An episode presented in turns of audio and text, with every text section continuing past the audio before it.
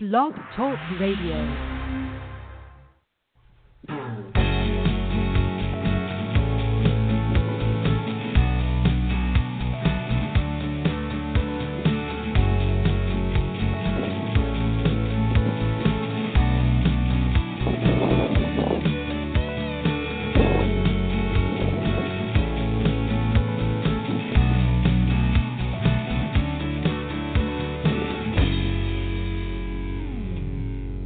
Good evening and welcome to Mets three sixty here on Blog Talk Radio. I'm your host, Brian Jora, and tonight uh, we're joined for the first time by Mets three sixty writer John Fox. John, thanks for joining us on the podcast.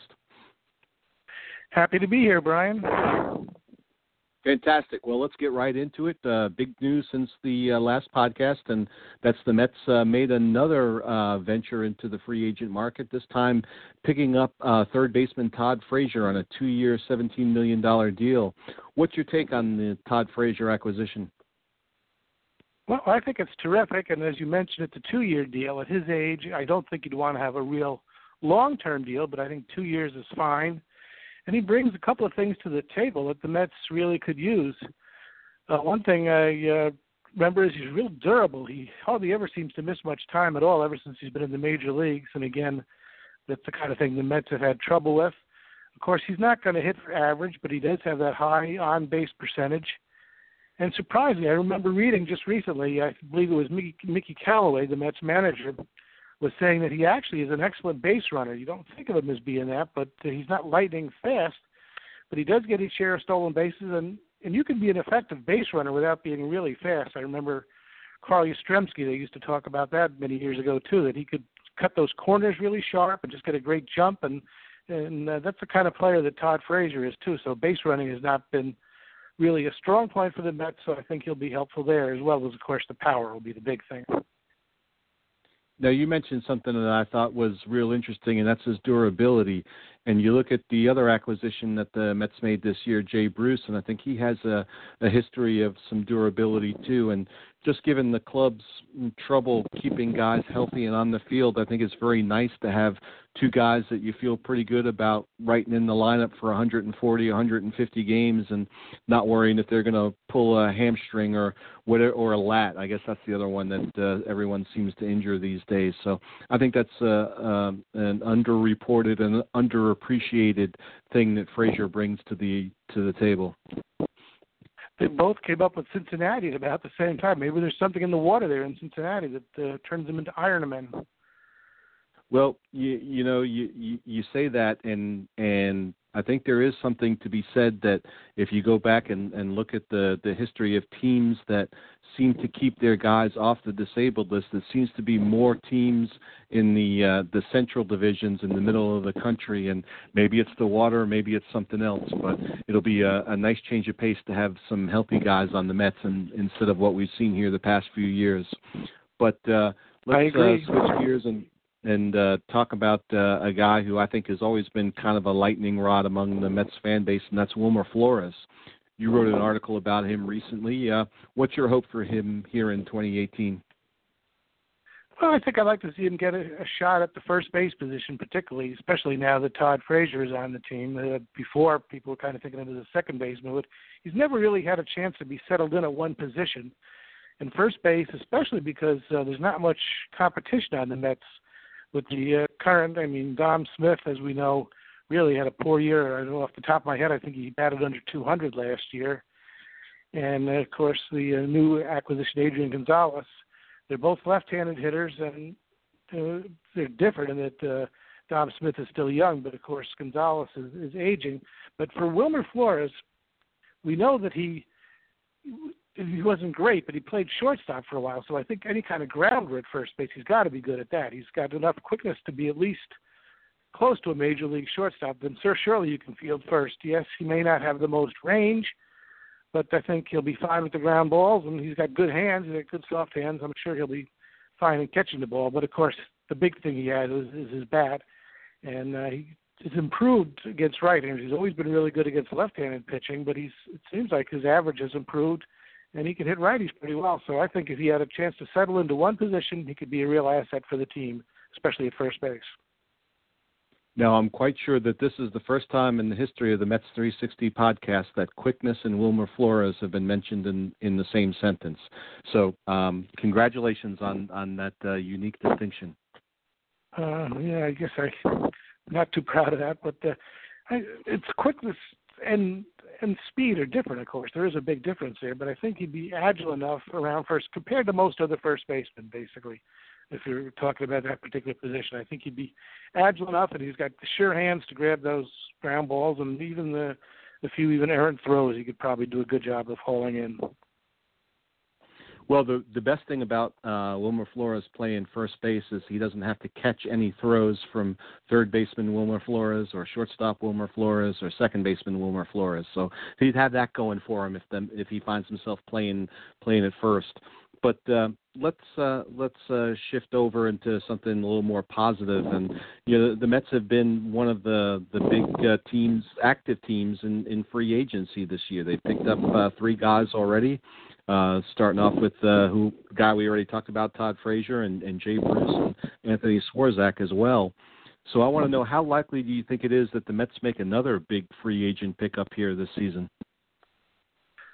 I don't think they'll make a big one, Brian, but I can see them getting something like another relief pitcher, especially a left-handed one, because, of course, there's only one in the bullpen right now. But uh, the logical thing that some people were talking about would be to pick up a starting pitcher, but I don't think that they would do it in the off-season. If they do it at all, it would be maybe closer to the trade deadline. They might look to acquire one if they're in the pennant race, and they're that's the one thing that would put them over. But they've, they've made their share of acquisitions, like you said, and uh, if any kind of reasonable health on the pitchers, they're going to be fighting for, for pitching time as it is with the amount of pitchers the Mets have, starting type pitchers. And uh, Mickey Callaway's even talking about a six-man rotation, and you hit a, another pitcher into that mix, it would really be kind of a, an odd situation, I think. And it would maybe mean that some guys that can really get out there wouldn't get out there as often as they as they would be otherwise. Now, you mentioned uh, you'd like to see uh, another lefty in the bullpen, and that's something we've certainly heard uh, thrown about out there as a possibility quite a bit. I think Tony Watson is uh, the, the most favored candidate that we've heard so far. But it'll be real curious for me if uh, Callaway goes and, and plays the matchups uh, anywhere near to the degree that Terry Collins did. The idea of Terry Collins having to suffer and get by with only one lefty reliever in the bullpen was, uh, you know, it, it, it just seemed like a Herculean task for him. Perhaps it won't be uh, quite uh, so severe for Callaway, and we can we can look to build a bullpen that has the seven best pitchers or eight best pitchers that we can get, rather than the the five best pitchers and two or three lefties. So uh, I'm looking forward to see how Callaway runs his bullpen. Yes, of course, pitching is a strong suit, to, to having been a pitching coach, and it was a very successful one at that. And, yeah, I think in general it's it's nice to get the matchup lefty on lefty from the bullpen or righty on righty. But if you got somebody who's really good with, like, say, an Aroldis Chapman, it doesn't matter if, uh, you know, if you set up a right-handed pitch hitter against him, he's still going to be in there. I'm not saying that, you know, the Mets have anybody quite that good, but in general it's possible to overdo that thing of trying to get the matchup of the – you know, the left-handed pitcher on, on the left-handed batter all the time. Well, let, let's keep talking about the uh, the bullpen, and let's assume for the time being that they don't make any other additions, and they're just going to go with guys who are already under contract or or are in the system. How would you classify the, the bullpen as it's currently constructed? Are, are you satisfied with uh, where it is, or, or do you think it's a uh, it's it's an area of concern? I think we can safely say that the statistics would be better this year than they were last year, because they were absolutely at the bottom, as I remember, or very close to it at least, in the bullpen and in the, most of the key stats. So, yeah, I think it'll be better than last year. I think they'll they'll benefit from having a very pitcher-friendly management system in there with uh, Mickey Callaway. And I also think they're going to be having people coming back from, from injury, too. And, of course, they've made that, that big acquisition of Anthony Swarzak, and he looks – kind of interesting. He kind of kind of ordinary career for the first part, and then he really seemed to, to, to a switch would go off last year, apparently, and he, he had a much better season, and hopefully that'll carry over this year. And I think, specifically answer your question, yeah, I think the bullpen will be better. It's not going to be the most dominant one game, but in the game, but if it gets in the upper half, it'll be a big improvement over last year. Now, interestingly, Swarzak uh, spent a little time with uh, Callaway in Cleveland, and I think he's given him some uh, props for helping him to turn things around. Of course, we didn't see the results right away. I think he battled, battled some injury problems in there too. But if he can come anywhere close to what he did this past season, that's going to be a, a huge asset for the Mets. And, you know, you mentioned how bad the the stats were for the bullpen last year. And I, I think it was, um, you know, a, a confluence of events. I think there were three things that came about and made things just really tough. One was the starting pitchers just didn't go deep into the game at all. And then on top of that, you had the uh, familiar suspension to start the year. And then there was the insistence on, on playing matchups and trying to do that over four innings because the starters were getting pulled in the fourth and fifth inning. So hopefully none of those things are, are under uh, or happen again this year, and, and guys can settle into their roles quicker.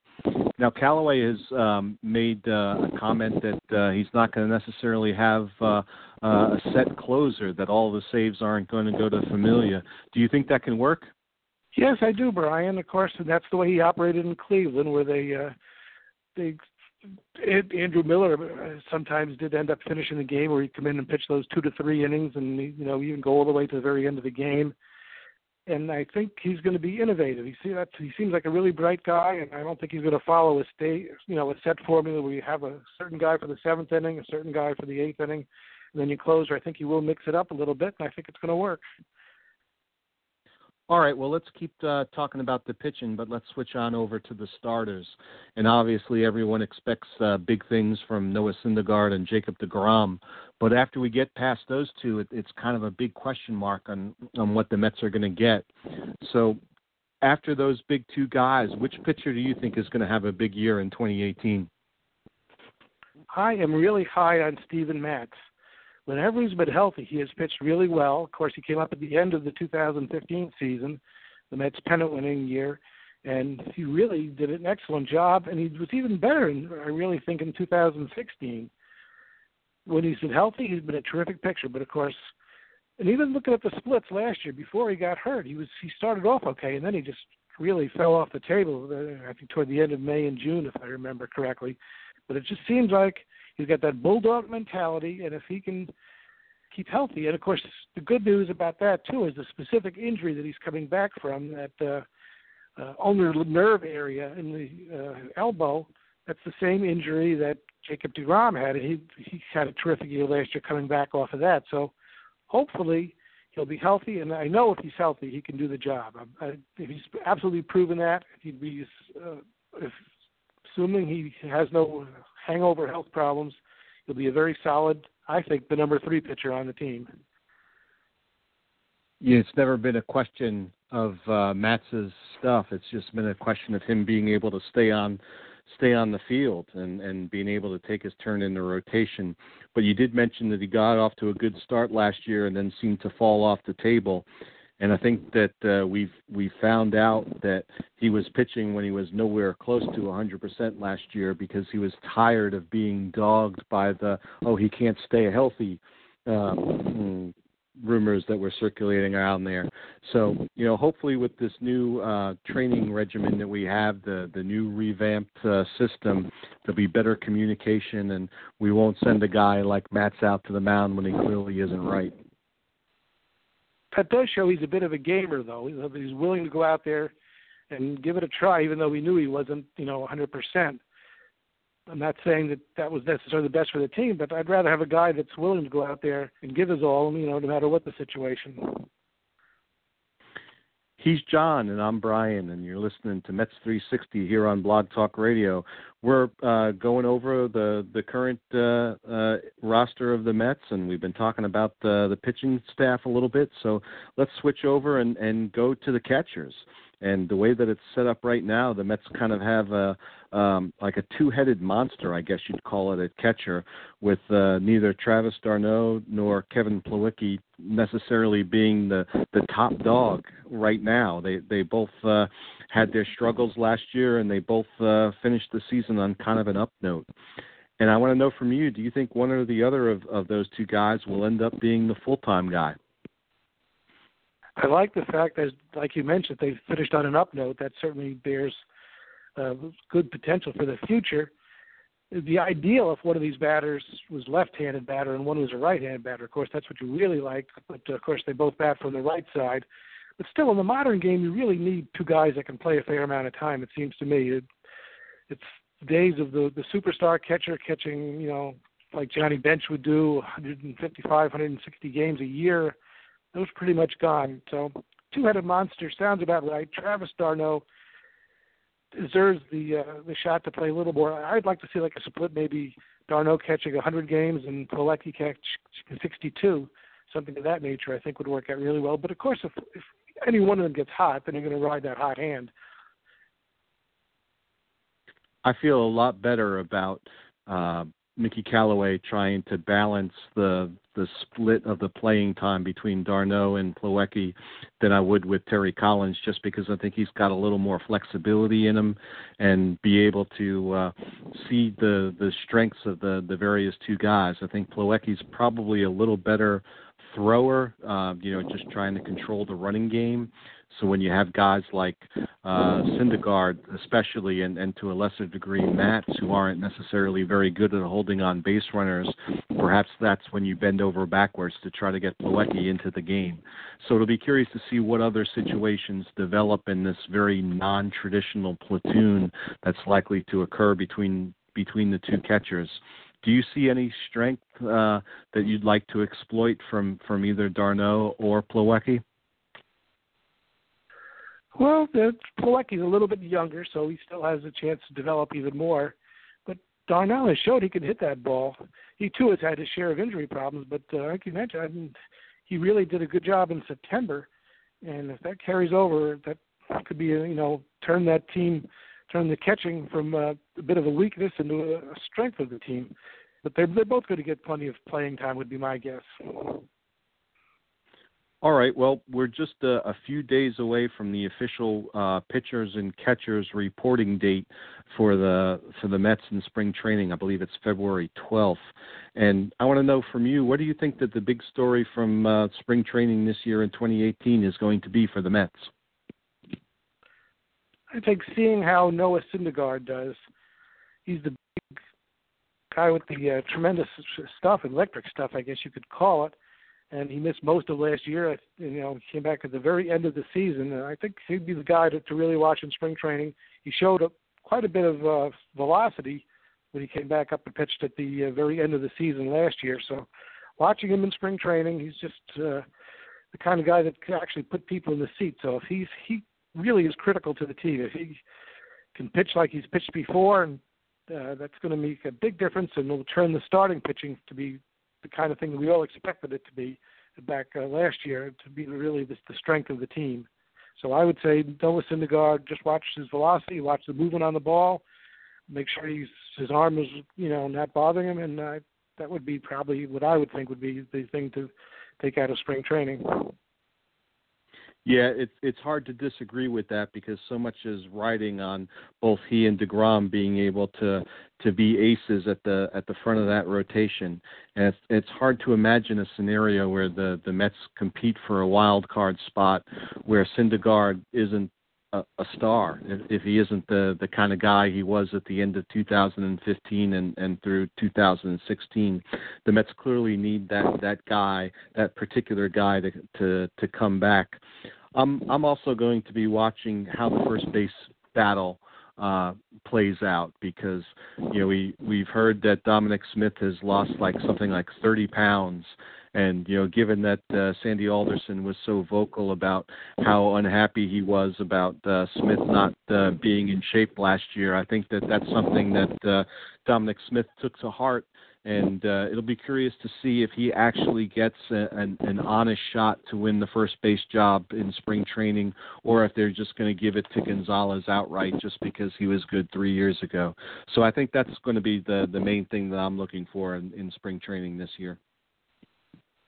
It's interesting that they said the same thing about Dom Smith the year before. He seemed like he lost weight in the off season, and somehow he put it on quite a bit during the season, both with Las Vegas and then with the Mets last year. So hopefully that same thing doesn't happen, because, yeah, boy, he kind of looked more like a, a sumo wrestler than a baseball pitcher than a baseball player at times last year.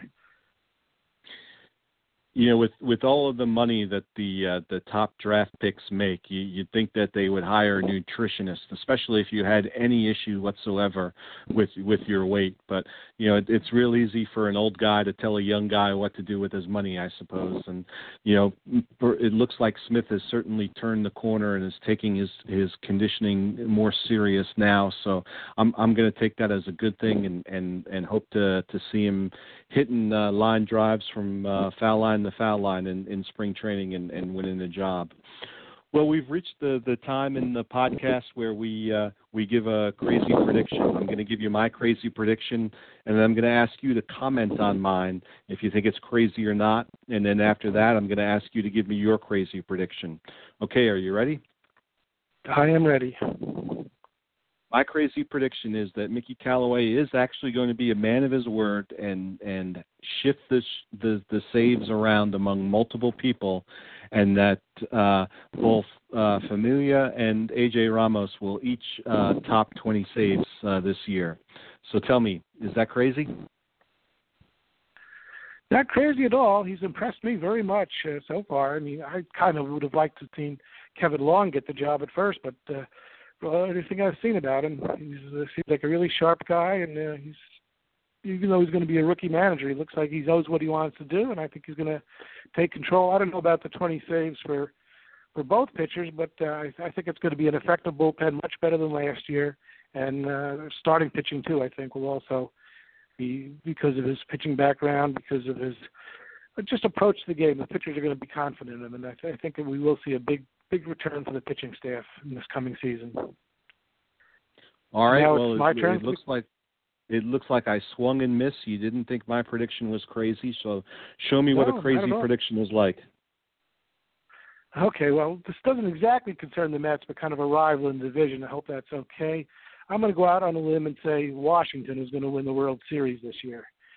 There's a couple of good teams in the National League, several good teams, including, uh, of course, the Cubs and the Dodgers, who have been in the past two World Series. But the uh, Nats, this is going to be their window of opportunity. They're probably going to lose Bryce Harper after this year, so they're going to do whatever it takes to win. If they have to get a, a big starter at the trade deadline, they'll do that. If they need to add a relief pitcher, they'll do that. The, the infield is just tremendous on that team, the way Anthony Rendon played last year, Trey Turner at shortstop, old friend Daniel Murphy at second, and Ryan Zimmerman at first.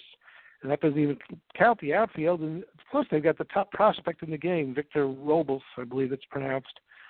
So it looks to me like they're they're they're, they're going to be the team that, uh, even though most people probably won't pick them, I think that's going to be the team to win the World Series this year.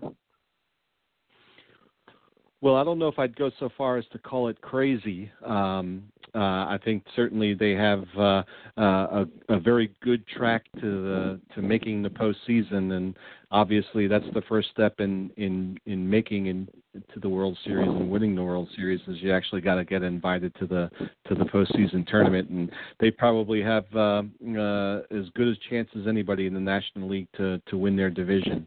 So, but yeah, the thing that, that, that makes you think that down pretty well, uh, getting on to that second yeah, step has been their problem.